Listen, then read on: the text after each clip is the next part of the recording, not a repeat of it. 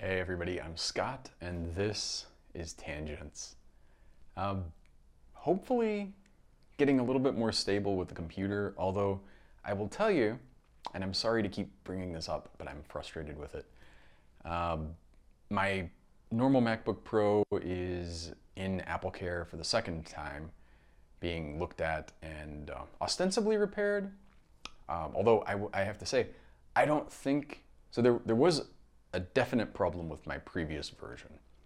Um, the thing was crashing very often.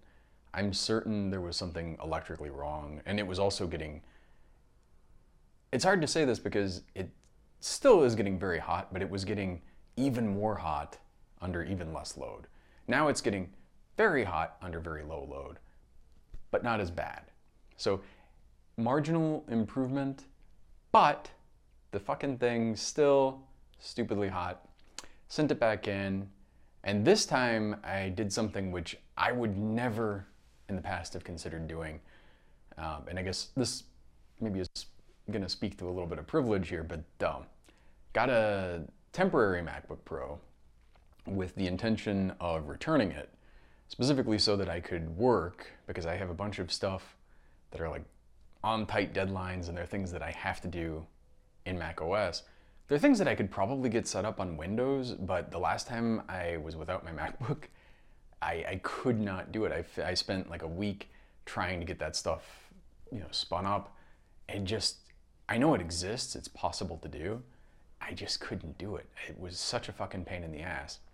And also, my productivity on Windows was just shit. Like, I can't believe how bad Windows is. I said this before. The whole, I guess the whole last one of these was Apple was like the Democrats. Um, you know, both pretty much suck as far as I'm concerned, but there's no really good alternative. There's not like, um, there's not like better than Apple. There's, it, it's frustrating. It's not really a free market um, in any real sense.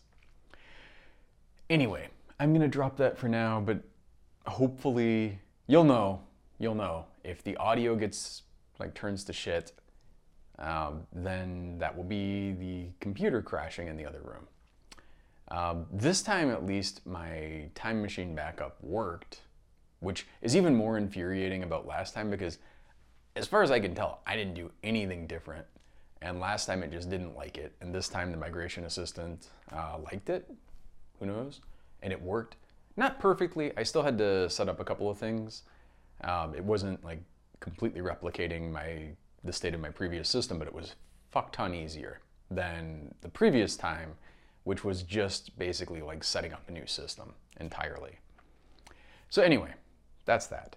Um, gonna try not to talk about that. Um, Arizona today is leading the world in COVID-19 cases, and um, that's fucking awesome. You know, that's um, I'm not gonna talk about that either, but it's like so goddamn dumb. I mean, the thing that's annoying about this is, and the reason that I, one of the reasons I don't even want to talk about it too much is just it was preventable. Now, obviously, you can't stop the pandemic, but what you could do is limit things and have you know aseptic tech, have aseptic technique mandated, have social distancing mandated.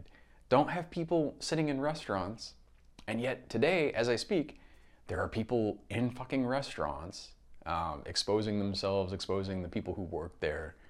It's just crazy. And it doesn't need to be like, doesn't need to be everything is shut down. Um, but you could do a lot better than this.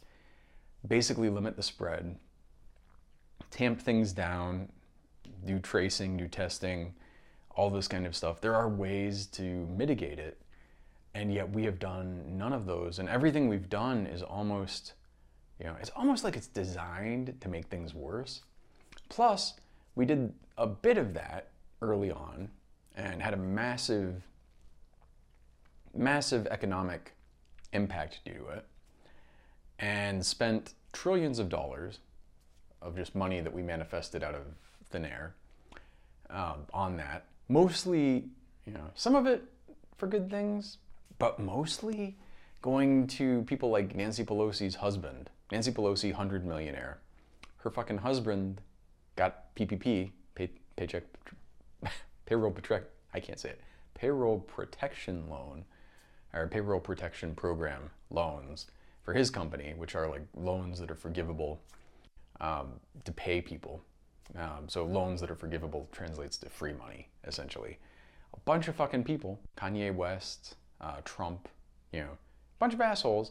You can go through a big list of people who definitely don't need this, uh, who got free money, and yet something like 50 million people are out of work.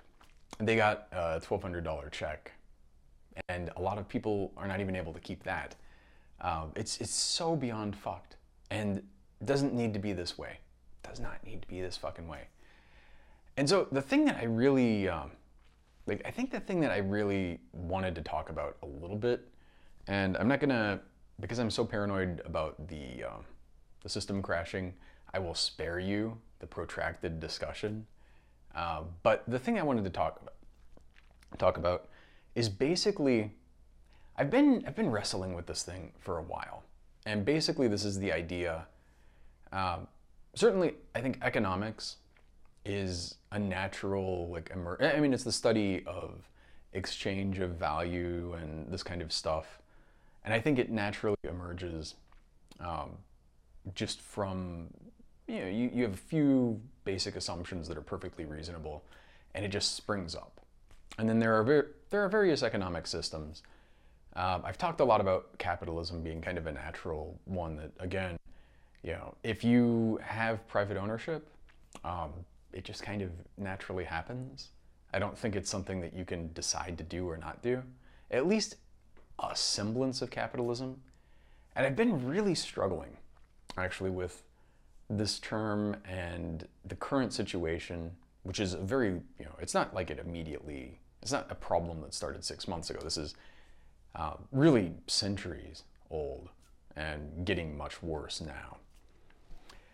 And the thing that was bothering me is, you know, it, I kind of am wrestling with, like, I'm, I'm not a Elizabeth Warren capitalist to the bones kind of person, but I am a guy that has, you know, I've I'm a guy who started companies. I'm a guy who does like the idea of you know you work hard and uh, you make a pro ideally make a good product you sell it you make money you make a profit you employ people you do things like this it seems like a good deal um, you shouldn't be necessarily like a hundred billionaire you shouldn't be on the way to being a trillionaire for that especially when people who work for you are completely fucked but I think it's reasonable to get somewhat outsized. You know, if you create a company, you take the risk and all of this stuff, get a little bit more.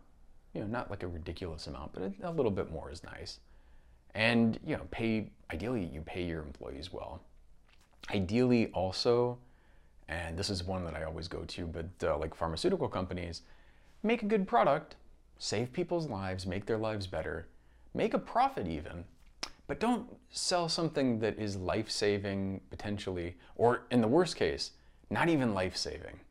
Um, doesn't help you, but you sell it under the guise of it being life saving for thousands upon thousands of dollars, and it costs you know nothing to make, and it's something where all of the R&D was done decades ago, and maybe even the company has already written it off because it turned out it didn't work very well for the original application. Yeah, it didn't pass the FDA tests for efficacy. And then they just had it kind of like sitting on the shelf, let it go for a while, and then oh, they try something else and it you know, works. Um, this kind of thing is so fucked up. But anyway, the thing that bothered me is I, I'm like sitting there racking my brains, thinking, I don't know, like maybe I just need to study more economics because there's there seems to be a linguistic problem. Like, I don't have the right term for the system that we have. And I get thinking about it because I don't, it's like, it's weird because I have this idea of kind of capitalism, uh, which is as I described it, you know, like things are not malignant and horrible and people are not just, like, there are values other than just money, but, you know, you have exchange of goods and services and value in the sense. Um, you know, something that's reasonable. And then there's the whole malignant capitalism, which is like just fucked in, you know, so many different ways and deeply intertwined with, with racism and other things. And you try to look at that and square the circle. You try to figure out, like, okay, how do you, you know, what is the right system? What is, what is the name for this? Why are these two things? Is it that I have this idea, this idealized idea of what I think capitalism is? And then there's the reality, which is very different. Or is it just that the reality is actually a different thing? Uh, or, or what I'm talking about is a different thing.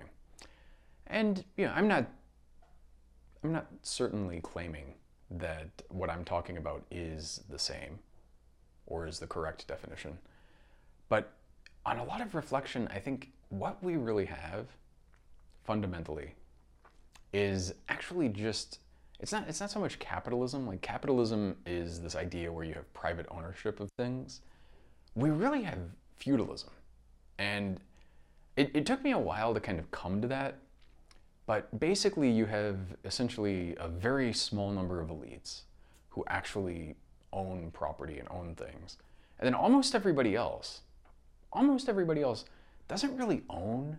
Like you might, in some sense, own certain things, but for the most part, almost everybody doesn't own something. Like even if you own in giant air quotes your house, you probably have a mortgage. The bank owns it. You have you're paying the bank money to live in the house and to kind of have some kind of possession of it, but really the bank is just floating you. And uh, they're collecting money from you. They're collecting, I mean, it's, it's almost like a serfdom fiefdom kind of thing, even. But you are essentially like there's a feudal lord or several. And, you know, these people actually, air quotes, own things. And then most of the rest of us are sitting there, kind of like just doing work and spinning our wheels um, to blow turbines to keep spinning our own wheels. And it's just this weird cyclic thing.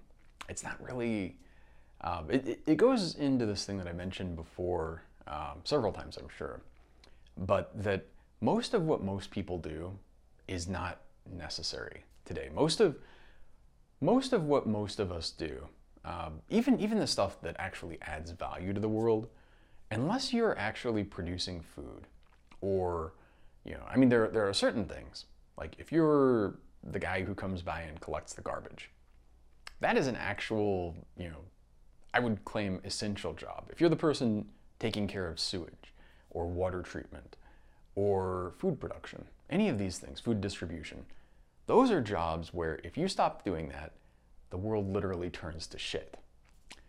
Most of us, though, I mean, you look at the percentage of people who do that kind of stuff, small percentage. One of the advantages of being in a relatively advanced, by our standards, civilization is that not mo- like if you're in a younger civilization, one that's um, more like hunter gatherers or early agri- agricultural kind of civilization, everybody is directly producing, or nearly everybody, is directly producing the things that make them like that they need to survive. Uh, producing in whatever form. They could be just hunting and gathering it, or they could be growing it, uh, manufacturing stuff themselves, or not. Um, but whatever you're using, you're pretty much either making for yourself, collecting for yourself, um, whatever you're eating. You know. So we're to a point where a very small fraction of people are doing that. Still not zero, and we're still a ways from zero. You know, robotics and automation is not as much as Andrew Yang might uh, talk about it. We're a pretty decent way. As someone who does some work in this field, yeah, we're we're really advanced in certain ways compared to where we were, but there are so many things that we just can't do today and it's not just that we can't do them today, we don't even have an idea of how to, like, there are a lot of things that we can do, and they're kind of like engineering problems where just do more of what we've already done, we know it works, and you're pretty much good. But there are a lot of things, a lot of things that you really would want to do or would need to do to fully automate this kind of stuff. What the fuck? I got, I gotta tell you. Um, there are a lot of things that you would want to do to fully automate this kind of stuff. Oh my fucking God.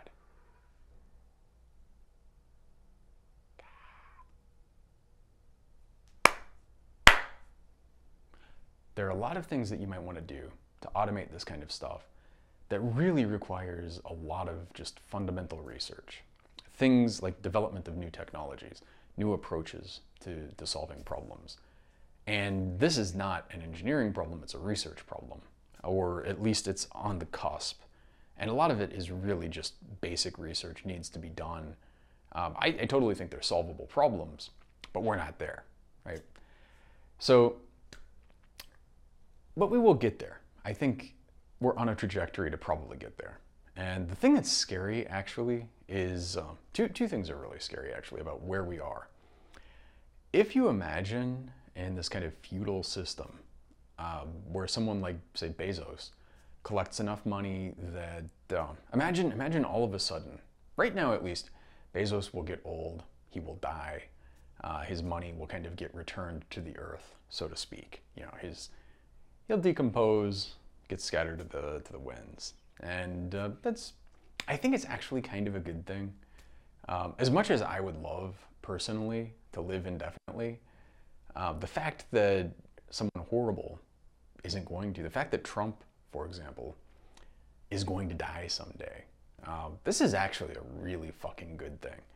And if you don't have that, then you start having people who accrue so much power over time. I mean, if you imagine people could live indefinitely, now, it's great in some sense, but imagine, okay, you've collected so much debt that now, essentially, into eternity, you are an indentured servant.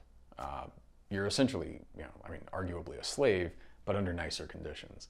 It's one of the things I think that uh, it's sort of the way that our economy is set up.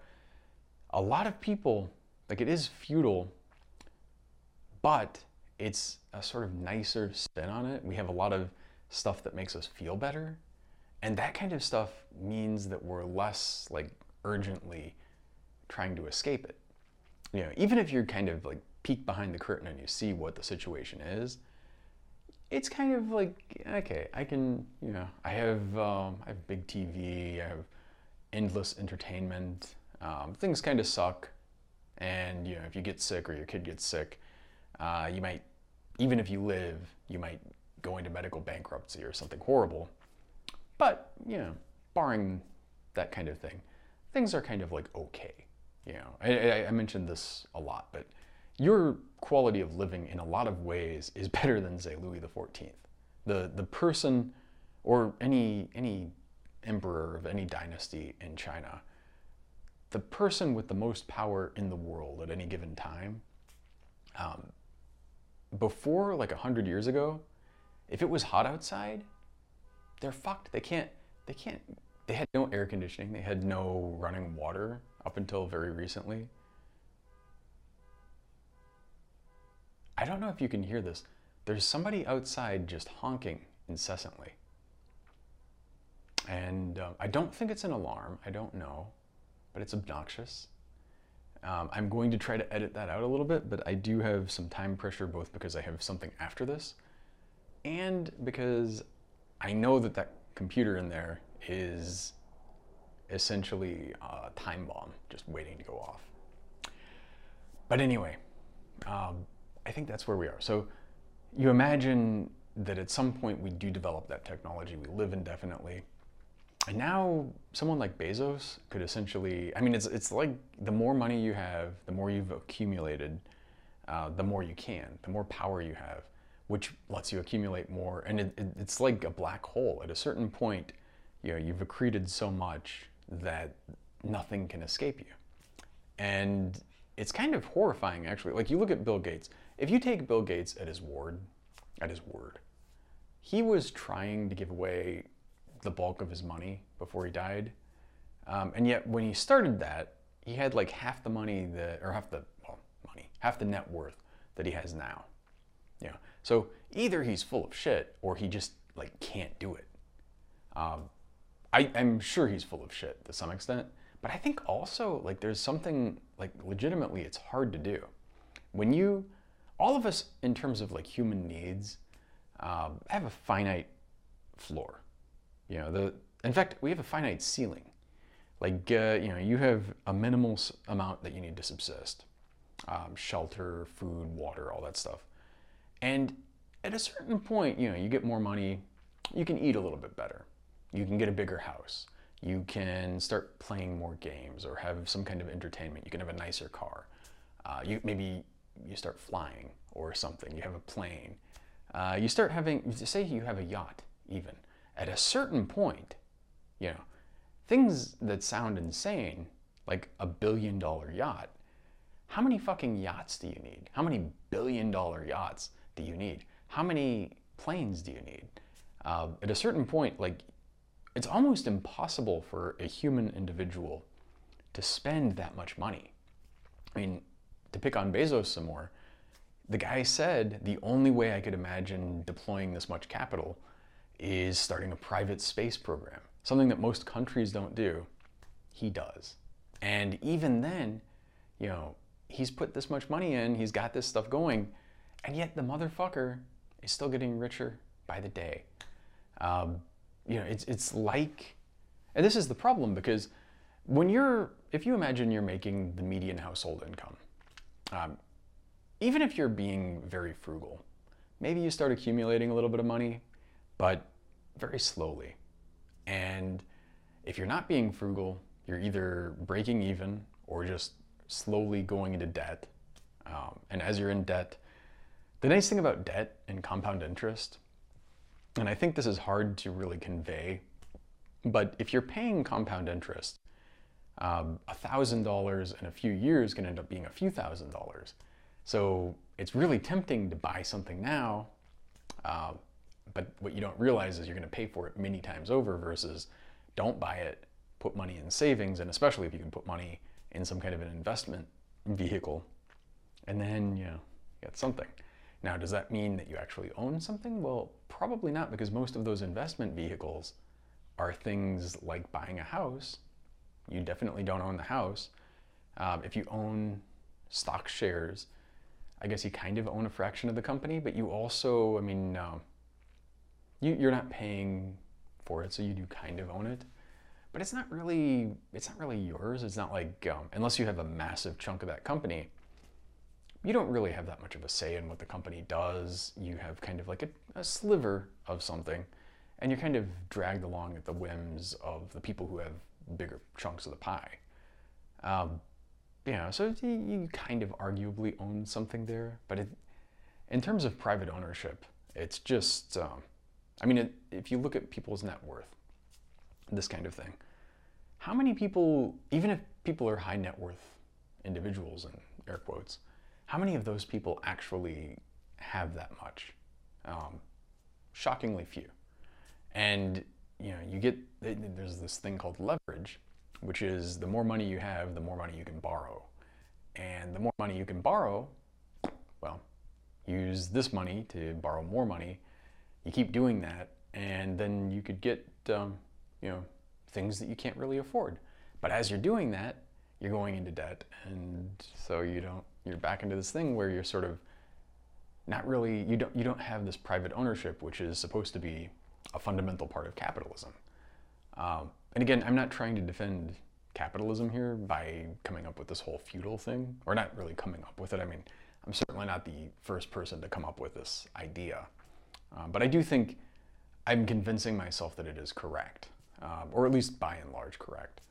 It's not to say 100%, and it's not the same situation, but um, it's pretty bad. Anyway, I think uh, with that, um, the, the other thing that kind of scares me, well, the other thing that scares me in addition to, at some point, if you imagine medical technology um, letting people live indefinitely, uh, as, as bad as it is with a Bezos, you know, imagine a thousand year old Bezos. Um, you know, what the fuck happens there? A thousand year old Bill Gates. You know, I mean, the idea that like these people would essentially own everything. And you imagine also, this is the second part that scares me, uh, with automation. At this point, automation is not there yet.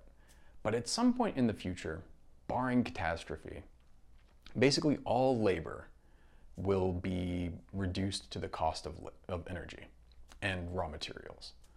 And what that means is, you know, like if you have good automation, um, and especially you start going out into space, you have essentially, I mean, it's not endless sunlight, but you have as much as you want up to a very large number.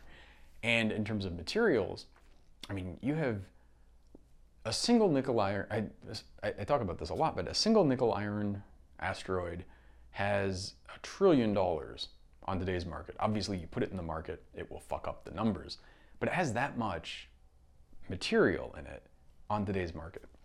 That means you essentially have, you take one of them, and if you have the ability to smelt it down and make shit out of it, and especially if you have good automation that lets you build anything essentially that a person could do, um, and especially you know if you can automate the things that are making this stuff uh, being made as well, then you know you start out with like one or two of these things, and then you build a whole army of them, and then very quickly you have just crazy ability to build just mega structures that are currently not even I mean they're conceivable but just barely. And at that point, it's just a matter of like having the will to do it.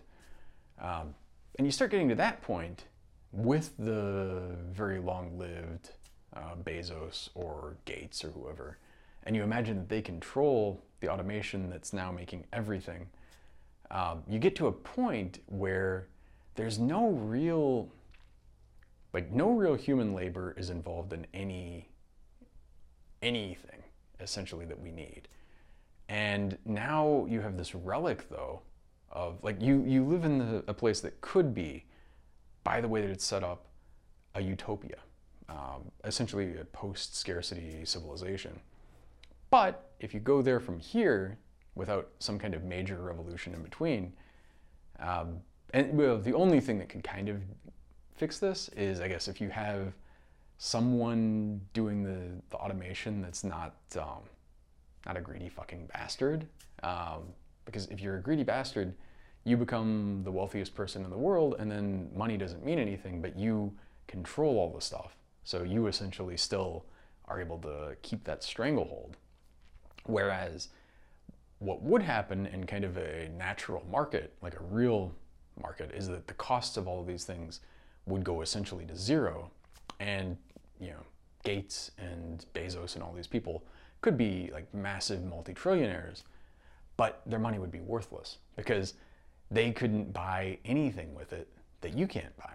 And at a certain point, you start thinking, well, if you get to that point, like, well, I don't know. Um, I don't know. I mean, there are things, there are certainly things that are fundamentally scarce resources, but even even things like land, if our population doesn't grow that much, um, everybody could have, especially when you start developing like technologies that make getting around very easy and virtual, like say telepresence, this kind of stuff, so easy that it doesn't really matter if you go someplace or not. You could live on, I mean, when you look at the smeared out density of people, each person could have a vast uh, domain around them. And especially if you're willing to live with a handful of people like your family, you could have this giant chunk of land and or, or sea if you like, and not be bothered by people. It, it becomes basically a choice, but you know, the, and that's not to say that there aren't going to be premium spots, but even if you just restrict us to, say, the coastlines, um, which a lot of people don't really even want to live on the coast, but if you did, there's a lot of fucking land. It's shocking, actually. When you look at how densely packed people are in some places, it's not, it's not real. Uh, it's, it's real in the sense that, yeah, but there are a lot of places that are just very Spartan. Uh, which is not to say that we should just spread people out over the whole planet. I mean, it's kind of a fucked up thing. Uh, but you could imagine, um, you could imagine making it work. Anyway, with all of that, uh, so I, I really do think, I think in a lot of ways we're kind of at an inflection point as a civilization, and we have, I hope, things go in a much better direction. Uh, but you could imagine ways to go to very bad situations, um, you know, almost intractably bad. Because once, once you get to the point where labor is essentially free, um, you know, I guess it's an arms race to some extent, but it becomes very difficult for somebody who is subjugated to overthrow, you know, the people who have taken over and you know, especially also, you know, when when you're thinking about people who are limited to sort of human scale intelligence, or um, you know, maybe a little bit enhanced, but not that much more. At least there, you're kind of playing on a level field, and you know, there's some chance. But if you imagine that one person controls a genuine like super intelligence, and that person is nefarious, they're essentially evil. Um, that person can manipulate things in ways you know, that are just not even perceptible to most people, probably to anyone. And you know, if you really understand, like you imagine, you understand the entirety of the world, and you have the ability to sort of nudge things. I mean, I guess it's kind of like the uh, the Westworld season three plot uh, to some extent. They have a, essentially a super intelligence that can model every human's life and predict with essentially 100% fidelity what's going to happen, uh, with some exceptions. Once you can do that, you can also prune and manipulate things, and that's a that's a pretty scary thing because if you're that kind of a person, you don't even have like, this is the thing I always think about with Skynet, um, you know, like Terminator 2 kind of thing. In that case, you have Skynet, which launches missiles and nukes the world, and there is this overt hot war between the machines and the remaining humans. If you're a super intelligence and you want to take over the world, first off, you don't even need to. I mean, it. The analogy is not even like you're an adult and you're trying to manipulate a kid, um, just like you know you, through reverse psychology or something like that. It's you're so. I, I mean, that is a tiny, tiny difference in terms of intelligence and capabilities. Imagine that multiplied by orders and orders of magnitude. Just with almost no effort at all, you're able to manipulate the entire civilization into doing whatever the fuck you want. Um, it's pretty, it's pretty dire when you think about it. Um, although, of course, when you start thinking about, well, if you do get multiple people with that kind of capability, um, at least nobody's able to, to overpower anyone. But uh, if, if you, it really just takes one or two nefarious people with that sort of technology to, to make things pretty bad. And uh, so, anyway, on that pleasant note, um, I'm not going to quite leave there. I'm going to take like an extra five minutes uh, to talk about just what I've been up to. So, one of the things that I think, I don't know if this is necessarily like a personal log or a journal sort of thing, but I, I think there's an aspect of it. And uh, today is the 8th of July, 2020, just to you know, give you a reference. Not that it's not in the timestamp on the, um, on the file or the video or the audio or whatever.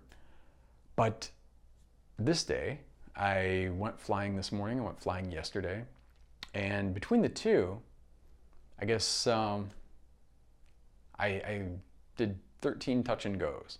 So touch and go is you're flying, you take off, you land, you take off again without uh, without stopping, and you just kind of go around. And uh, I guess eight yesterday, five today. Gonna do more next week, and I'm getting to the point actually.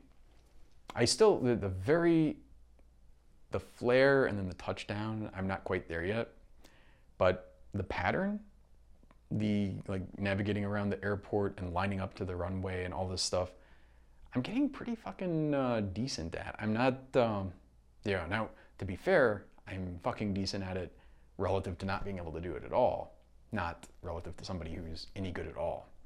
Uh, I'm like the kid who's now, I've been driving for a little while and I got on the freeway and I kind of, you know, maybe I'm a little hesitant to merge, but other than that, I'm kind of like able to negotiate things as long as there's no like big surprise.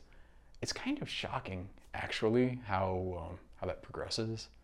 And it's um, today there was a lot of traffic, and it was actually kind of um, it was kind of interesting how at, fir- at first it was just like the first after we took off.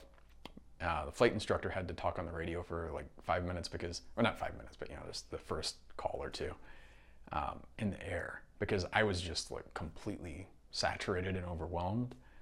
But kind of calmed down, got my bearings, and then very quickly kind of got a handle on it. And you know, I still don't have a great feel for um, like exactly where I am in terms of ground reference and uh, orientation, all this kind of stuff. Although I will say this, well, actually, two things. One, I've had a moving map in my car for more than a decade. Um, I think even like, yeah, significantly, like 12 years or so, probably. Like a long time by human standards. Decent chunk of time. No moving map in the plane. I guess there is one kind of, but it doesn't, it's not really um, as useful. And it's kind of like a you know, tiny little, yeah, it's there, but it's not really that helpful. Um, it's not the same. It's not like a, it's not a tactical display where you're like looking down and you see, oh, here's the airport and here I am, and then you, you kind of figure it out. And I, I think it's actually good to learn without that and then add it back in um, down the road when I have, once you can do that, kind of like maintain that. Uh, I think it's good to do it that way versus like if I had a glass cockpit in the plane that I uh, that I'm in and I could just do that, I would never really adapt and learn this. And I got to tell you, like the thing that's crazy is it, it's the same experience as with a car, but to a bigger degree. The, when I first started driving, um, kind of my, well, I guess I drove once or twice when I was like 15. Didn't drive from then until my early 20s.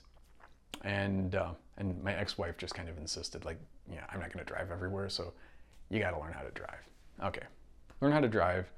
And at first, when you do it, everything is happening so fast. You have no situational awareness at all. And you're like trying to do your scan and all this kind of stuff. And paying attention, just paying attention and keeping any kind of handle on what's going on is overwhelming. Now, today, when I drive, I am, I'm not saying that it requires zero attention. And I don't want to imply that or suggest it. But definitely, like, I, I realize I have this kind of awareness. Um, it's just kind of like built in almost, where I'm synthesizing, like, I know roughly how fast I'm going, I know roughly where people are. I can almost feel there's a car right here, there's a car over here. This guy, I he doesn't have his indicator on, but I am pretty sure he's going to come into my lane in a minute. And there's a car over there that eh, I don't quite trust them. They have a red light, but they might pop out or something. And you can feel that stuff. And it, in terms of cognitive load, it's very low. Like it's not taking that much. When you first start flying, so much shit is going on. It's just hard to really, like you can, I would pay, you'd fixate. I, I think this is a very common thing. I know, I know this is a very common thing, but you fixate on like, oh, this is my airspeed. Oh, this is my altitude. And you're stuck on that. And then you lose track of everything else. And gradually over time, and I'm I'm definitely not to the point where I am with driving. I'm now like to the point where I kind of you know, it's not totally overwhelming and I'm starting to be able to like look around and be aware of where I am spatially. And when I first was doing it, like all of the the takeoffs and the landings, well the takeoff takeoff I'm, I'm not saying it's easy, but it's not that bad. The landing is different. And the thing that was always really unnerving to me, like earlier on, especially the first few flights, the instructor would take us back to the airport, but and, and like he would always say, like, where is the airport? I'd look around, and the thing that's weird is like when you're almost on top of the airport, it looks like an airport, but when you're pretty far away, it's hard to find. It doesn't look like you need to know sort of ground references and um, you know landmarks and things like this. And if you don't have that stuff, you know, like, is the airport over here? Is it over there? I don't even fucking know. And we would land, and I basically like, um, I kind of did it, although he was. It, it's an interesting thing because like, the instructor can kind of, you know, they're on the controls, but not really, and you're you're doing some of the stuff, and gradually over time you're starting to take more and more of the controls. Um, and it's subtle too because like I didn't realize how much he was helping with the rudder until today where he wasn't and it's like, oh shit, what the fuck is going on? It's like, oh, I actually have to to do this. Um, and before it was like, you know, I mean, I'm not saying he was doing it all, but it was like, yeah, kind of helping a lot. Because, and, and I think it's the right way to, not that I'm an expert, I think it's the right thing to do though, because you, like, you're so overwhelmed and there are so many things to do. And, you know, like, at first, like, just maintaining straight and level flight, kind of tricky. And it's not there yet, but now I'm not even looking at the instruments and I have a pretty good feel, increasingly good feel for, okay, I'm maintaining altitude and I can see the airport and I'm, I'm not quite, uh, you know, like if you look at my, uh, my ground tracks, I'm like, always, I have this preference if I'm on the right side of the field, I'm always kind of like pulling into it a little bit. But other than that, I see that the runway is there, I see this, and I kind of see this pattern that we fly, the landing pattern. And it's it's interesting. It's like um, coming together, like coming into focus. At first, it's like you walk out into the sunlight. Um, it's almost like a cave thing. You walk out into the sunlight and you can't fucking see anything, and you just, uh, you know, I'm just like overwhelmed. And now, you know, you're starting to get used to it, and things are starting to make a little bit more sense. Still a little bright, you know, still a lot going on, but it's starting like you can get the feeling that a um, little bit of time and you're gonna start you know getting it i, I i'm within probably i think a couple weeks of my first solo and uh, yeah maybe three weeks but two two to three weeks probably uh, pretty reliably and it's it seems much more feasible now like before when i couldn't tell where the airport was and all this stuff I was like oh shit like i'll, I'll get it my my thought was basically I'll fly up and then I'll get lost and I'll be like, oh shit, what the fuck do I do? Today, um, if you put me in a plane and I had to take off, I could do that. If I had to fly someplace, I could do that. If I had to land, I could do everything, not necessarily well, but I could do the lining up and the, you know, everything up until like literally a meter off the ground. There, I need more work um, but I could, before I was thinking like there's no way in hell I'd even get to the airport. I'd just be like putting down in the desert. Now I'm starting to think, okay, I could get to the airport. Uh, I might still have a rough landing, but I could put the thing down and not be like stranded in the desert. And I can feel in a couple weeks, I'll be able to actually like take off, fly around, land. Um, not do that much more yet, but still, it's a big fucking thing. And uh, you know then it's off to like cross country and yeah. It's exciting. Um, with that though I, I, think this is a good breaking point. Um, hopefully the computer hasn't crashed. Probably like a 50-50 shot. Uh, you'll know before i do because you will have already heard good audio quality or shitty audio quality um, so as always thank you for listening um, i really fucking hope some of this stuff uh, gets sorted out. I do feel like, um, you know, like the, the pandemic, um, as shitty as this is, it reminds me a lot of, I, I think everything is like this, everything that's traumatic. Um, you know, like you go through, you're doing your PhD, and there's a period where things just suck so much, you're kind of thinking, this is never going to end, it's hopeless, uh, it's going to last forever. And then after it's done, in retrospect, it's a I guess it's like pregnancy and birth as well. Um, there's a flaw or something, maybe it's useful, aspect of human memory and awareness that it doesn't seem like that big of a deal. You look back and you're like, oh, I would do that again. You know, it's like, you know, in the moment you're like, fuck, this sucks.